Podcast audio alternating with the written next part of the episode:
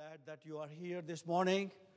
It's a beautiful day. The Lord has blessed us with, so we can come together and learn His way. Let's look to the Lord and ask God to bless together. Almighty God, our gracious, loving Father, we are grateful that you've given us another Lord's Day in our lives.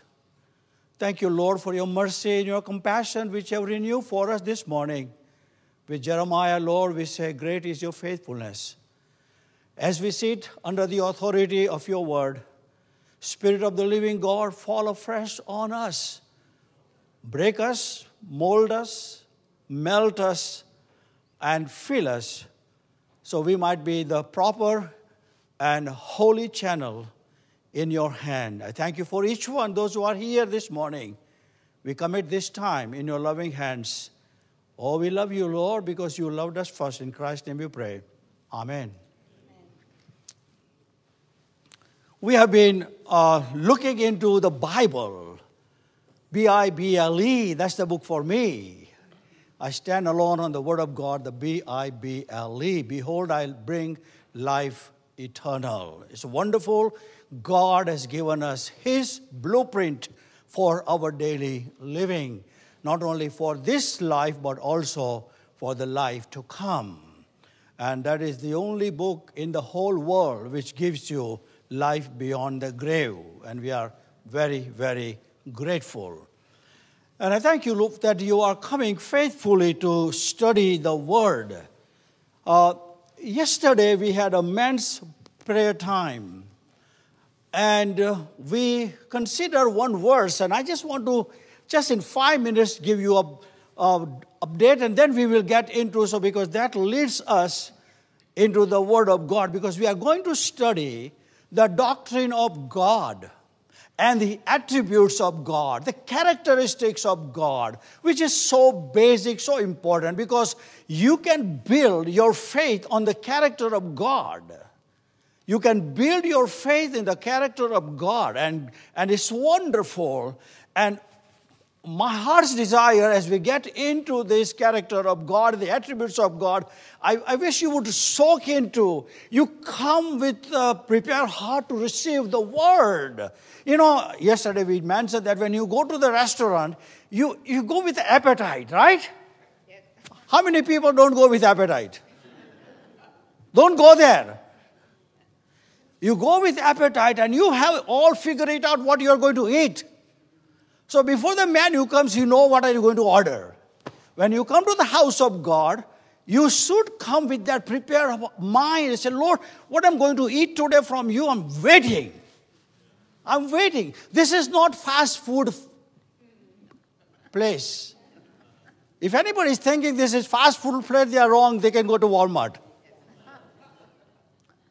This is where the ministers of the gospel prepare the roast beef dinner to feed you. And when you don't come with appetite, you are in a wrong place. But you come here, that speaks to me that you come with prepared heart. And I congratulate for you. I thank you for each one that you come here for that. Well, Jesus, after feeding 5,000 people, 20,000 people, uh, he was talking about himself that he's the bread of life. Because even in Jesus' days, there were thrill seekers. You know, even Jesus' days, there were thrill seekers. They were looking for something excitement. And when Jesus began to talk about that he is the bread of life, oh boy, they began to live. Because that was not the message they wanted to hear. And today we have people like that in the church also that they want to hear what they want to hear. So here we have Jesus say, let me read to you. And Jesus, uh, John chapter 6, verse 51. I don't want you to turn with me because that will take time. I will just read for you and listen to this very carefully. I am the living bread which came down from heaven. If any man eat of this bread, he shall live forever. And the bread that I give is my flesh, which I will give for the life of the world. So, when you come to the house of God, when you come to the Bible study like this, the first thing you need to have to eat the bread, spiritual bread, spiritual bread. Like uneaten food, spiritual truth is useless if it is not internalized. What do I mean by that? When the word of God is preached, you search your heart and say, Lord, what do you want me to get personally? So you personalize the truth and then you apply. That means that you are growing. You're growing. You know, in Hebrews chapter 4, verse 2, there is a very solemn warning. Hebrews chapter 4, verse 2. If you can turn with me, turn with me to Hebrews chapter 4, verse 2. Hebrews chapter 4, verse 2. Um, quick. Hebrews chapter 4, verse 2. Let me. Uh, For unto us was the gospel preached as well as unto them. But the word, the word, W O R D, the Rhema, God spoken word, preached and did not profit them, not being mixed with faith. When the word of God is preached every Sunday, you mix with your faith, and the faith is the gift of God. Faith is the gift of God, it is not your faith. It is God given faith to apply God given word. So you grow spiritually. Physical food, when you digest, oh boy, you grow. You grow. That is what Heavenly Father desires from His sons and daughters. That you grow spiritually. He doesn't want any retarded children in the kingdom of heaven.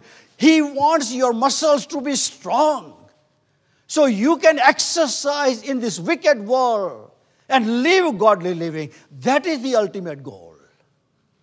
That is the ultimate goal. That is what the Lord wants us. So, the Word of God, even Jesus preaches, even if Jesus stands here and preaches, if the parishioner do not internalize if the parishioner do not mix with faith, it is nothing. It's nothing. So, beloved, when you come every Lord's Day, I wish you would come that with desire. You know, I mentioned that the knowing the truth without applying it is worse than not knowing the truth. Do you know that? Knowing the truth, merely knowing the truth without applying it is worse than knowing not at all. That's why Jesus told that I wish Judah would not have been born. I'm talking about Judas Iscariot. I wish he would not have been born, that what Jesus told.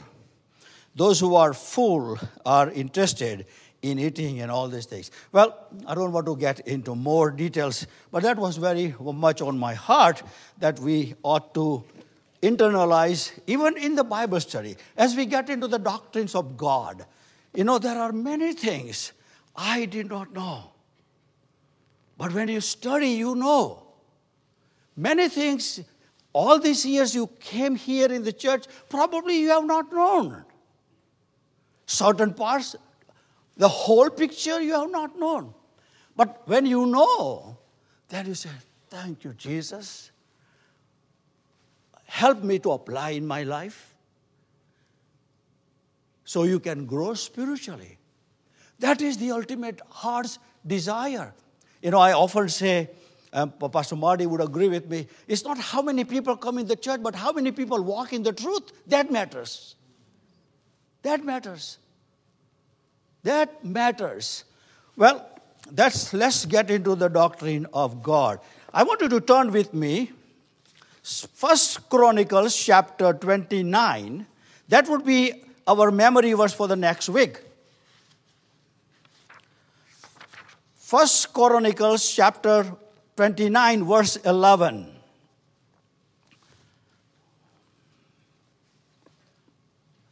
First Chronicles chapter 29 and I wish, my friends, you will bring paper and not, not pencil, not and pencil, anything, because this is very, is going to be very good teaching, I tell you. And you will never regret. And if you want me to go slowly, we'll go whole year. But I want you to get right. So 29, First Chronicles chapter 29, verse 11. Someone can read loudly, please.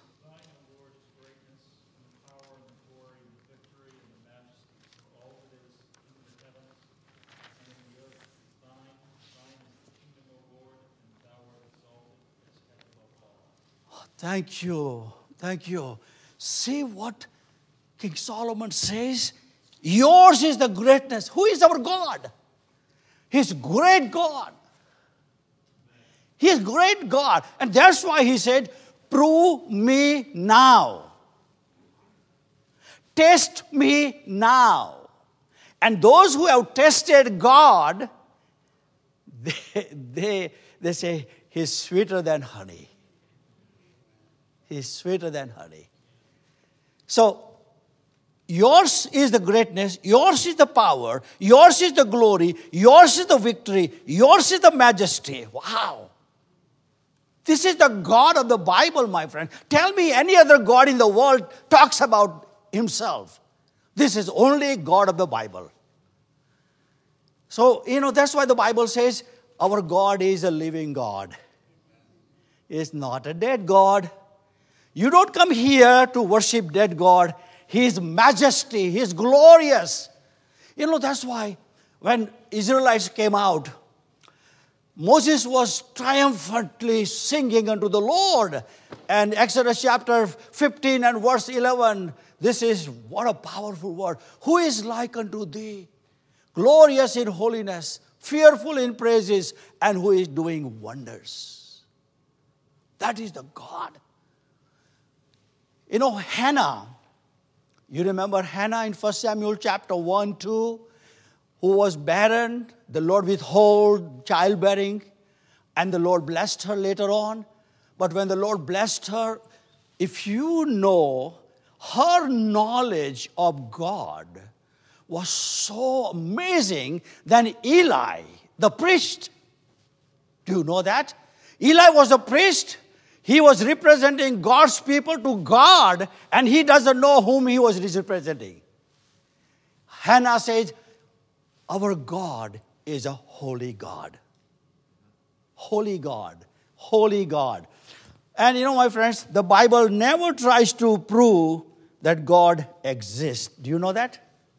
Bible never tries to prove that God exists. It is simply states in the beginning God. If you know in the beginning God, that settles everything. Whether Jonah was swollen by fish or fish swallowed Jonah, it doesn't matter.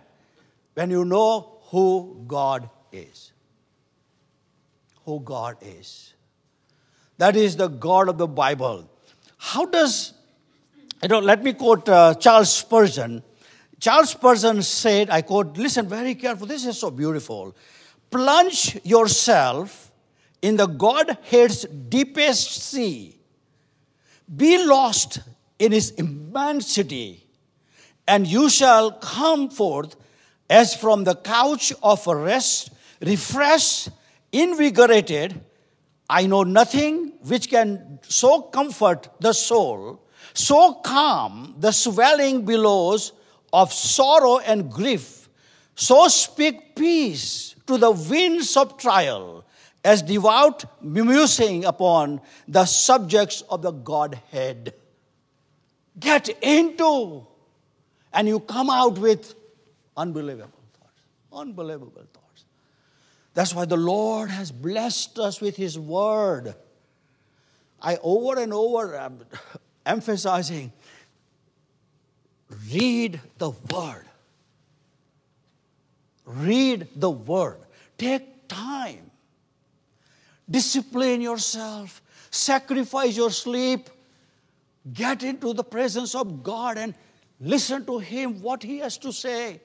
Know who God is.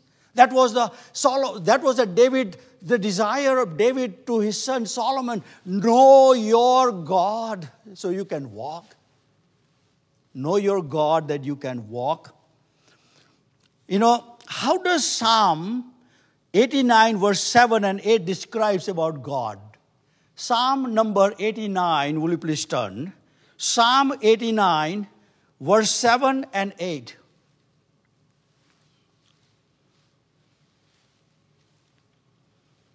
God is greatly to be feared in the assembly of the saints, and to be had in reverence of all them that are about him. Thank you. Lord, number eight. Yeah, go ahead. Yeah, go ahead.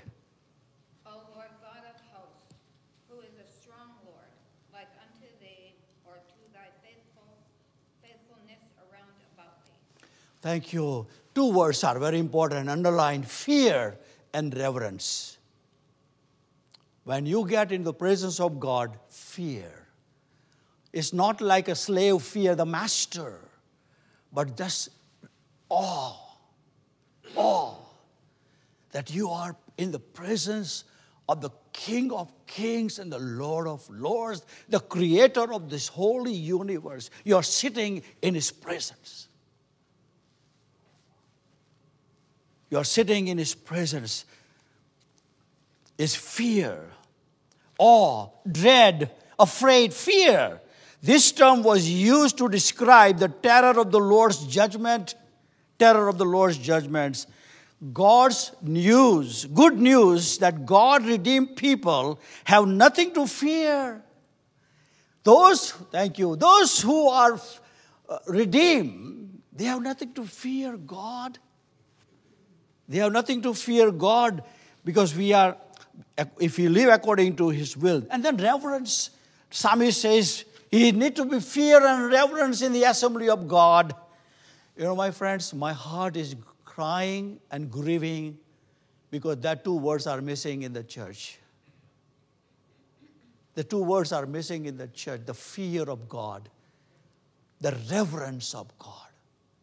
We are, you know, we, we sing that song, we are in the presence of God. We are standing in His presence. Do you know that song? We are standing on holy ground, and I know that there are angels all around.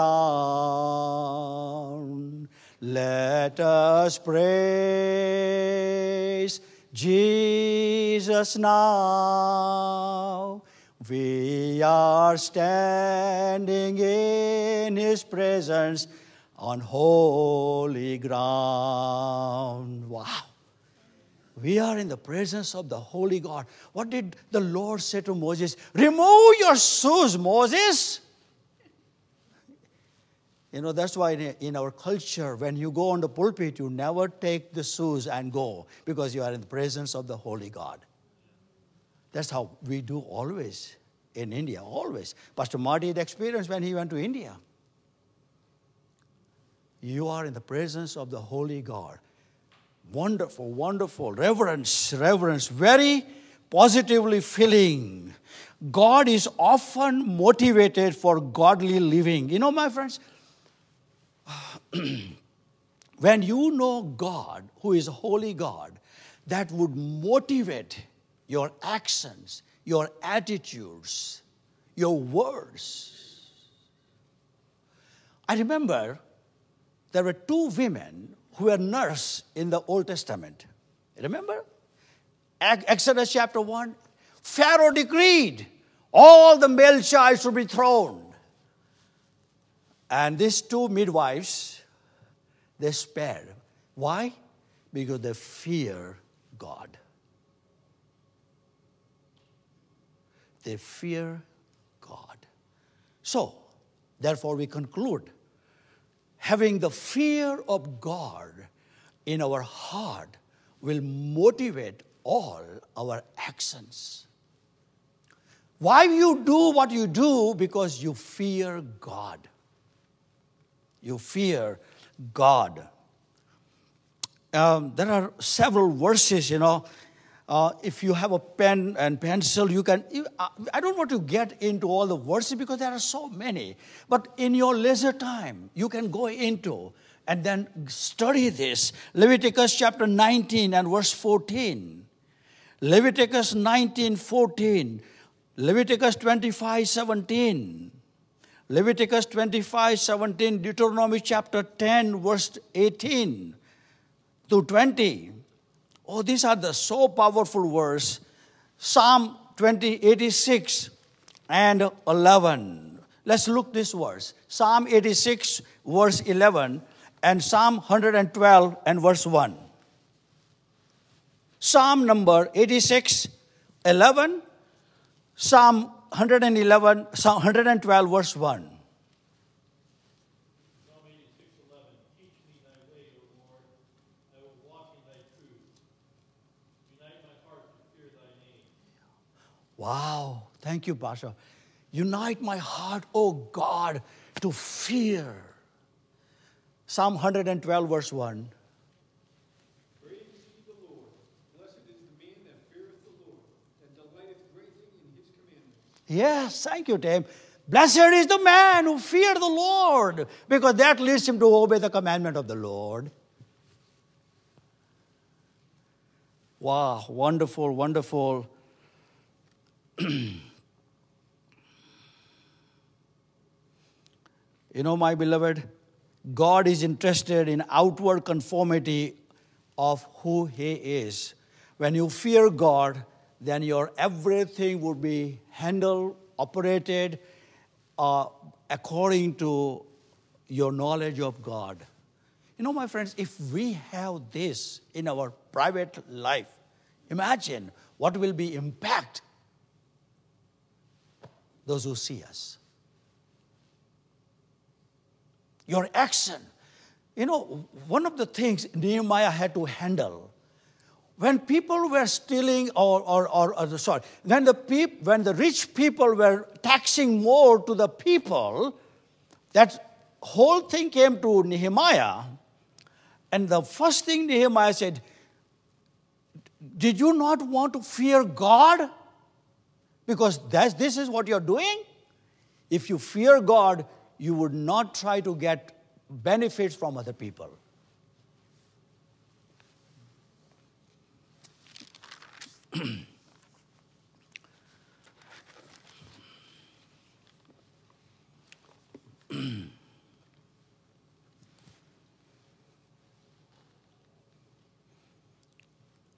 what is what is it that God will not give to another person? What is it that God will not share another person? His glory. His glory. Moses tried to steal, steal that. He was not able to enter the promised land. He took everything in his hand. What the Lord asked him to do, he did not. And the Lord said, You did not hallow me in the presence of my people.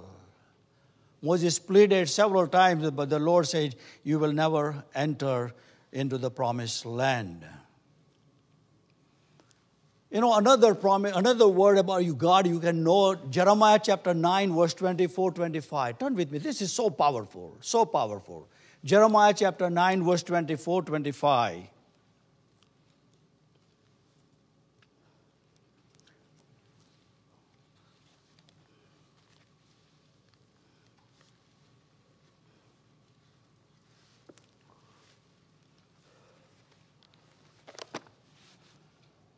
Jeremiah 9. You know,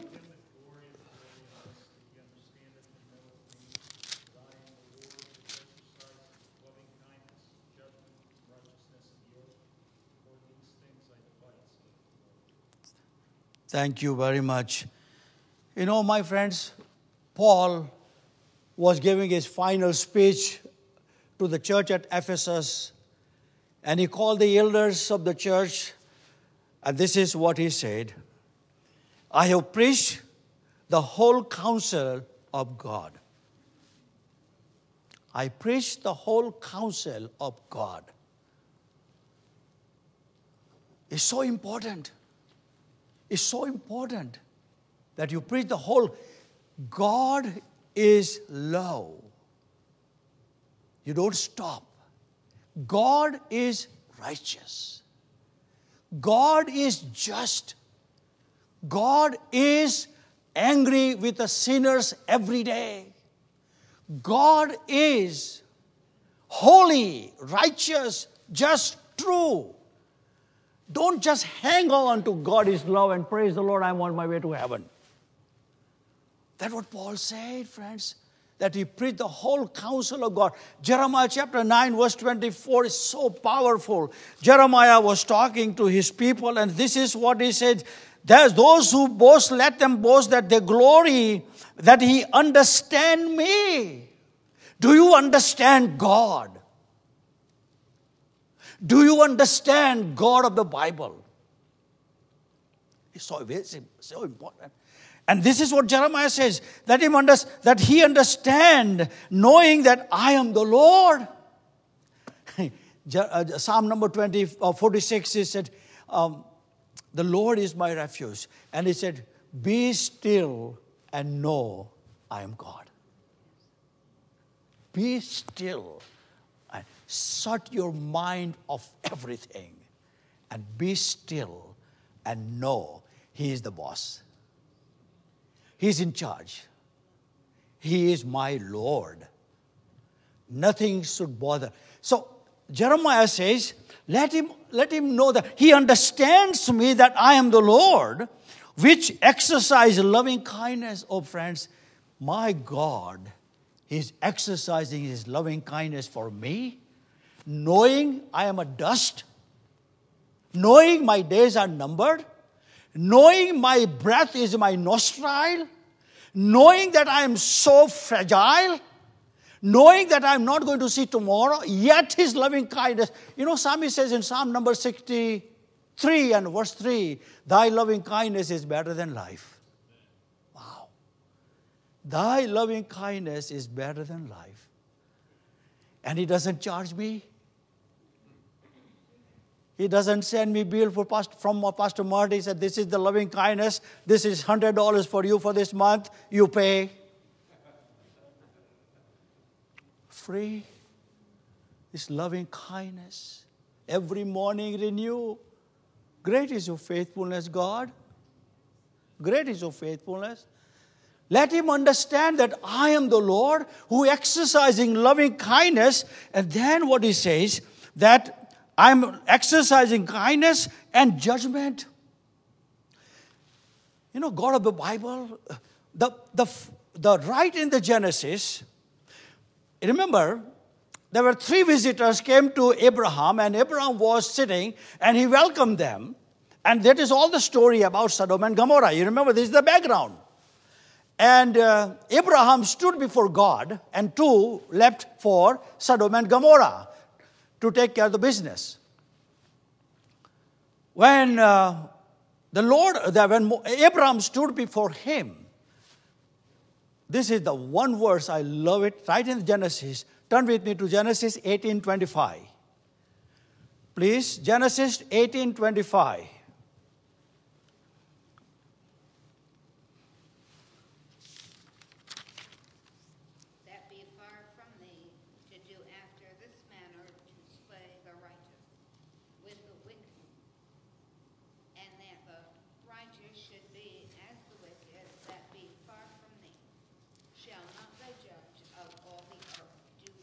Amen. Thank you, Lord Murray. Shall not the judge of the whole universe do right? Has any his has he any time did anything wrong? Show me from Genesis to Revelation. Shall not the judge of the whole universe do right? In judging, in showering grace, mercy, peace, he has never done any wrong.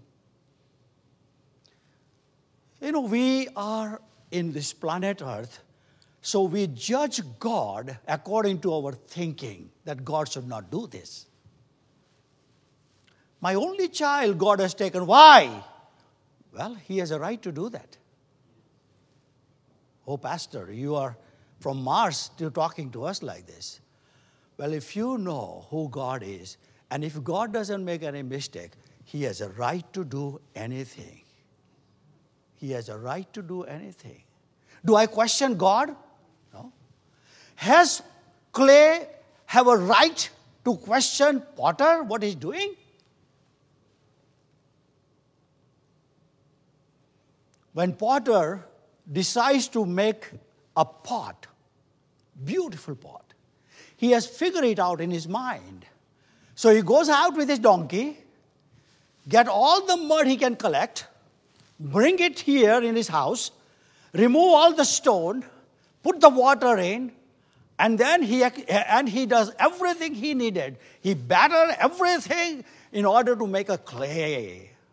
And then he makes the pot. In all this time, you th- if you give the space to the mud and say, What in the world you are doing?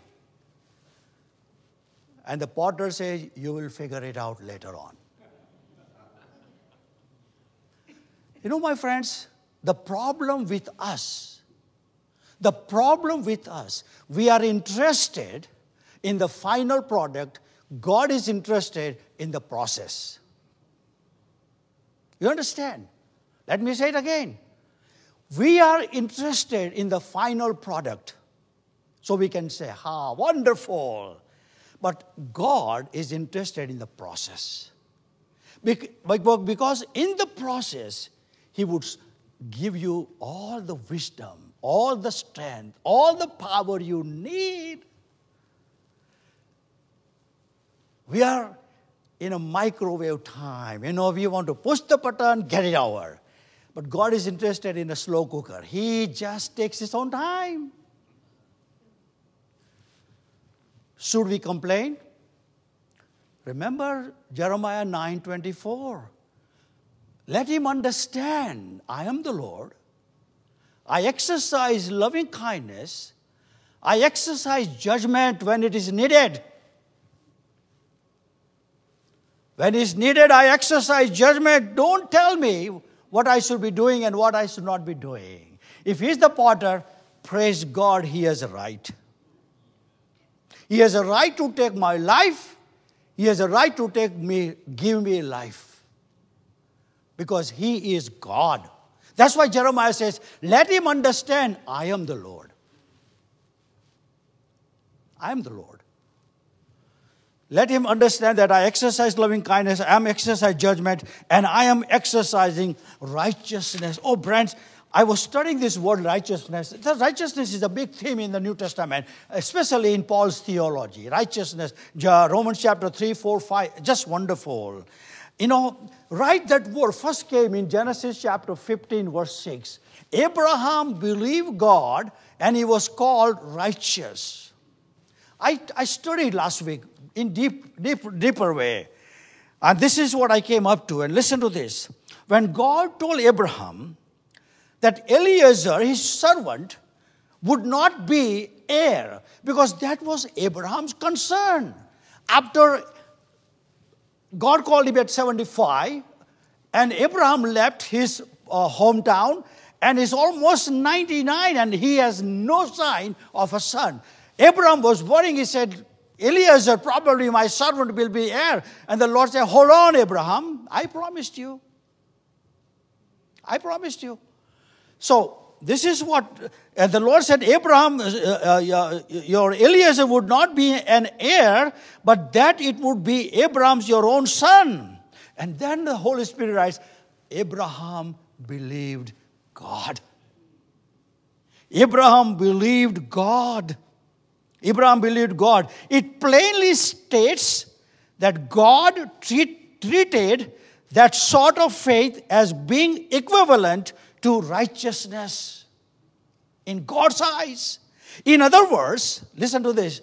In a banking term, I'm talking about the banking term. Those who are working in the bank, they would understand this, but you don't have to be a scientific knowledge, to have a knowledge to understand this, but I hope you will understand this. Listen to this. In other words, in accounting terms, God transferred Abraham's faith onto the right hand side of his ledger book.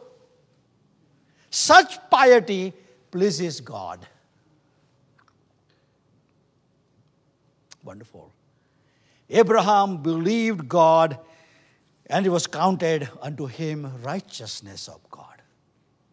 When you have believed the finished work of Christ, when you believe God is holy, when you believe that you cannot earn your own salvation by your own good works, when you believe the wages of sin is death, when you believe without shedding of blood there is no forgiveness of sin, when you believe that you cannot atone for your own sin, and when you believe that there was Jesus Christ who came and he died on your behalf, when you believe this, God credits righteousness on your account.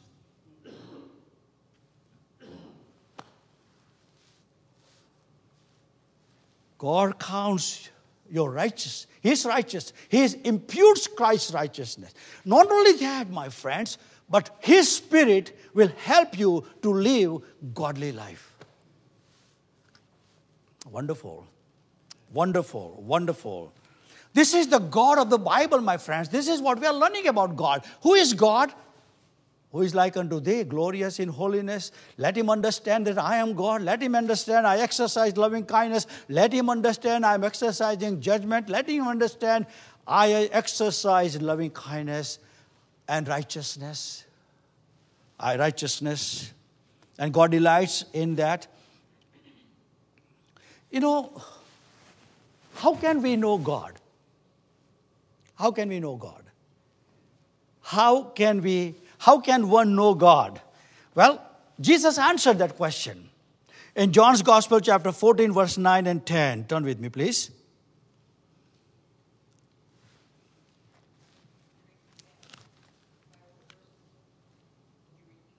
John chapter 14, verse 9 and 10. Sorry.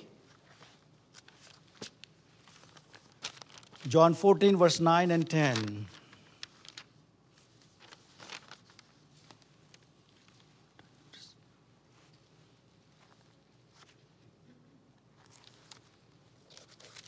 Jesus saith unto him, Have I been so long time with you, and yet thou hast not known me, Philip? He that hath seen me hath seen the Father. And how sayest thou then, Show us the Father? Believest thou not that I am in the Father, and the Father in me? The words that I speak unto you, I speak not of myself, but the Father that dwelleth in me, he doeth the work. Thank you very much. Wow, that's beautiful.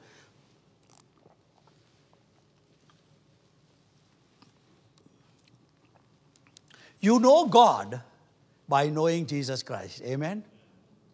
You know God by knowing Jesus Christ. In other words, Jesus was the visible image of the invisible God. Let me say it again. Jesus was the visible image of the invisible God. Invisible God. The Word made flesh and dwelt among us, and His glory was the glory of the only begotten of the Father. Beloved, the Lord has descended to the level that He took upon Himself our image. And yet He remained sinless. Yet He remained sinless. You know, friends, in John's Gospel, chapter 5, this is where Jehovah Witness is arguing with people, okay? So this is a, a, a, lesson to all learned for all of us. John's Gospel, chapter 5, verse 19, turn with me. This is what they always argue. Then answered Jesus and said unto them, Verily, verily, I say unto you, the Son can do nothing of himself, but what, but what he seeth the Father do. For what things soever he doth, these also doth the Son likewise. Thank you, Murray. So this is the verse they always hammer. In other words, according to that theology, Jesus is a small God because he cannot do anything without Father. Okay? That's the background. I preach that in our church. There are seven powerful arguments in John's Gospel, chapter 5, which tells us that Jesus is God. Jesus is not a small God, and Jehovah is a big God. So they have a one and a half God. Isn't it nice? They worship one and a half God, and we worship whole God. They argue with this. Now, if you are pencil and pen, write down this. Number one, Jesus is claimed to be equal in person. Jesus claimed that he was equal in person. He was not a God. He was equal because what he does, Father does. You remember in Mark's gospel, there were people were grumbling, and there was a man who was lowered from the roof, and uh, he was paralyzed. And what happened? And Jesus said, "Son, your son, your sins are forgiven." And these people, said, who in the world he thinks he is? And what did Jesus say? You know that I have authority to forgive sin. What Father does, Son does. He's equal. So that and, and the verse is chapter 5, verse 17.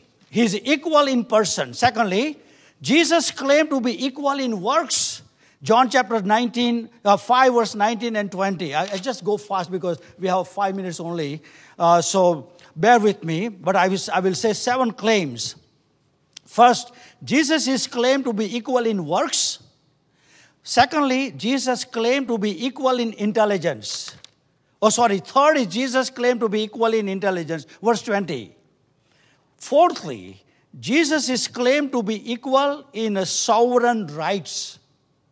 Sovereign rights. Jesus had a right as God has a right. So he's equal. Jesus, fifthly, Jesus is claimed to be equal in divine honors. Verse 24. Six, Jesus is claimed to be equal to life, to give life. And lastly, Jesus is claimed to be equal in judicial authority, that he has authority to send person to hell. If God has authority, Jesus has the authority. So Jesus and God is not one and half. God is a, Jesus is God. And that's why Jesus told Philip, if you know me, you know my Father. So if you want to know more about God, know about Jesus. And know about Jesus, get into the gospel. And know through the gospel you know who God is. That's the, that's the teaching, friends. That's the teaching. And then we will get into more details.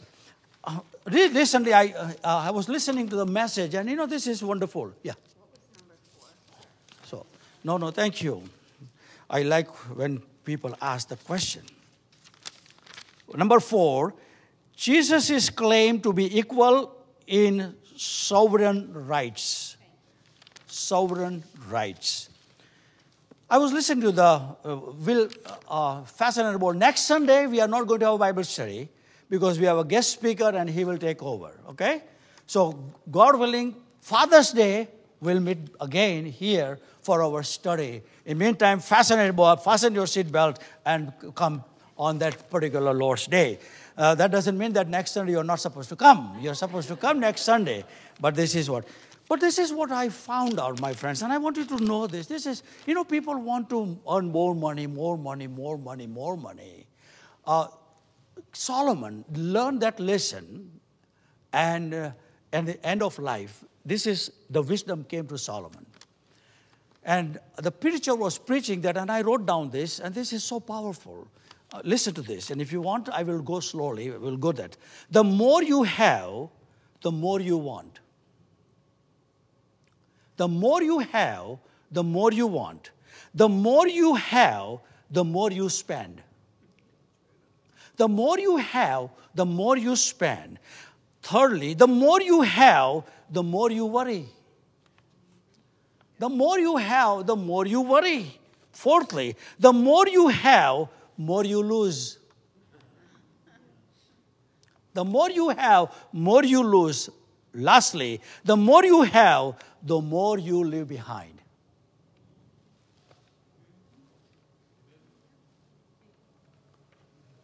Let me say it again. The more you have, the more you want. The more you have, the more you spend. More you have, the more you worry. More you have, the more you lose. More you have, the more you leave behind. Then Solomon learned the precious lessons, and this is two points. Number one, the ability to earn money is a gift from God. The ability to earn money is gift from God. Secondly, our ability to enjoy money is also a gift from God.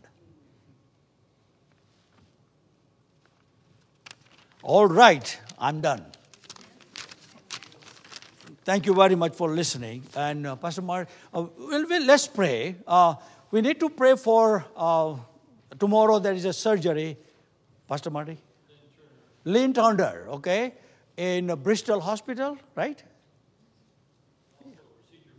Yeah. Okay. Uh, there is a procedure for me tomorrow afternoon, 12:30, and I'm looking forward to minister doc- to doctor and nurses. I'm not worried about my pain, I'm worried about their soul. So I'm going to witness to them. So pray the Lord would put the right words in my mouth and pray for them as they ask me to pray. Even they don't ask, I will ask, I will pray. So just pray the Lord would be present there and glorify. And, uh, and, and, and pray for the, our service today. The Lord would bless the truth as Pastor Marty brings. And um, um, ushers and everything will be uh, God honoring uh, to his own name. Okay? So let us, any other concern to be lifted up? Any other concern to be lifted up? Linda, Tim, quick. Oh, pray for when we find church in Virginia, the right church. Okay. God of Abraham, Isaac, Jacob will send the angels and prepare the place for you to worship. So just trust the Lord and He will see you through. And we'll, will pray. I'm praying for you. Okay, go ahead. Okay. Pray for the unspoken need. Okay. Any other concern to be lifted up? Any other? Let's pray together. Father, we thank you very much for the time thou hast given us in your presence. And Lord, we pray that you, as we come together week after week to learn about who you are, open our eyes, understanding that we may truly understand the depth and the height and the of yours, O God, that we may appropriate in our life, that we may grow as you desires. And Lord, we pray, Father, for Linda's concern that she's looking for a Bible believing church. Lord, we pray that you, as you guided Abraham's servant to the right person, Lord, we pray that you are the same God. We pray that you guide and lead to the right church. And Tim has concern about unspoken. We pray, Father, that you know his heart and desire. We pray, Lord, let your will be done, what he has asked, and you glorify your name. We pray, Father, for our dear sister who is going to be operated tomorrow. We pray, Father, that you please be with the doctor and give them wisdom to do the best, even after the operation, Lord, she might be cured and uh, recovered fast. And we pray that you glorify your great name. And tomorrow, Lord, my procedure would be your name and your glorious name to be honored. Now prepare our heart, Lord Jesus, to worship you. Bless your servant as he is bringing the word. In Jesus' name we pray. Amen.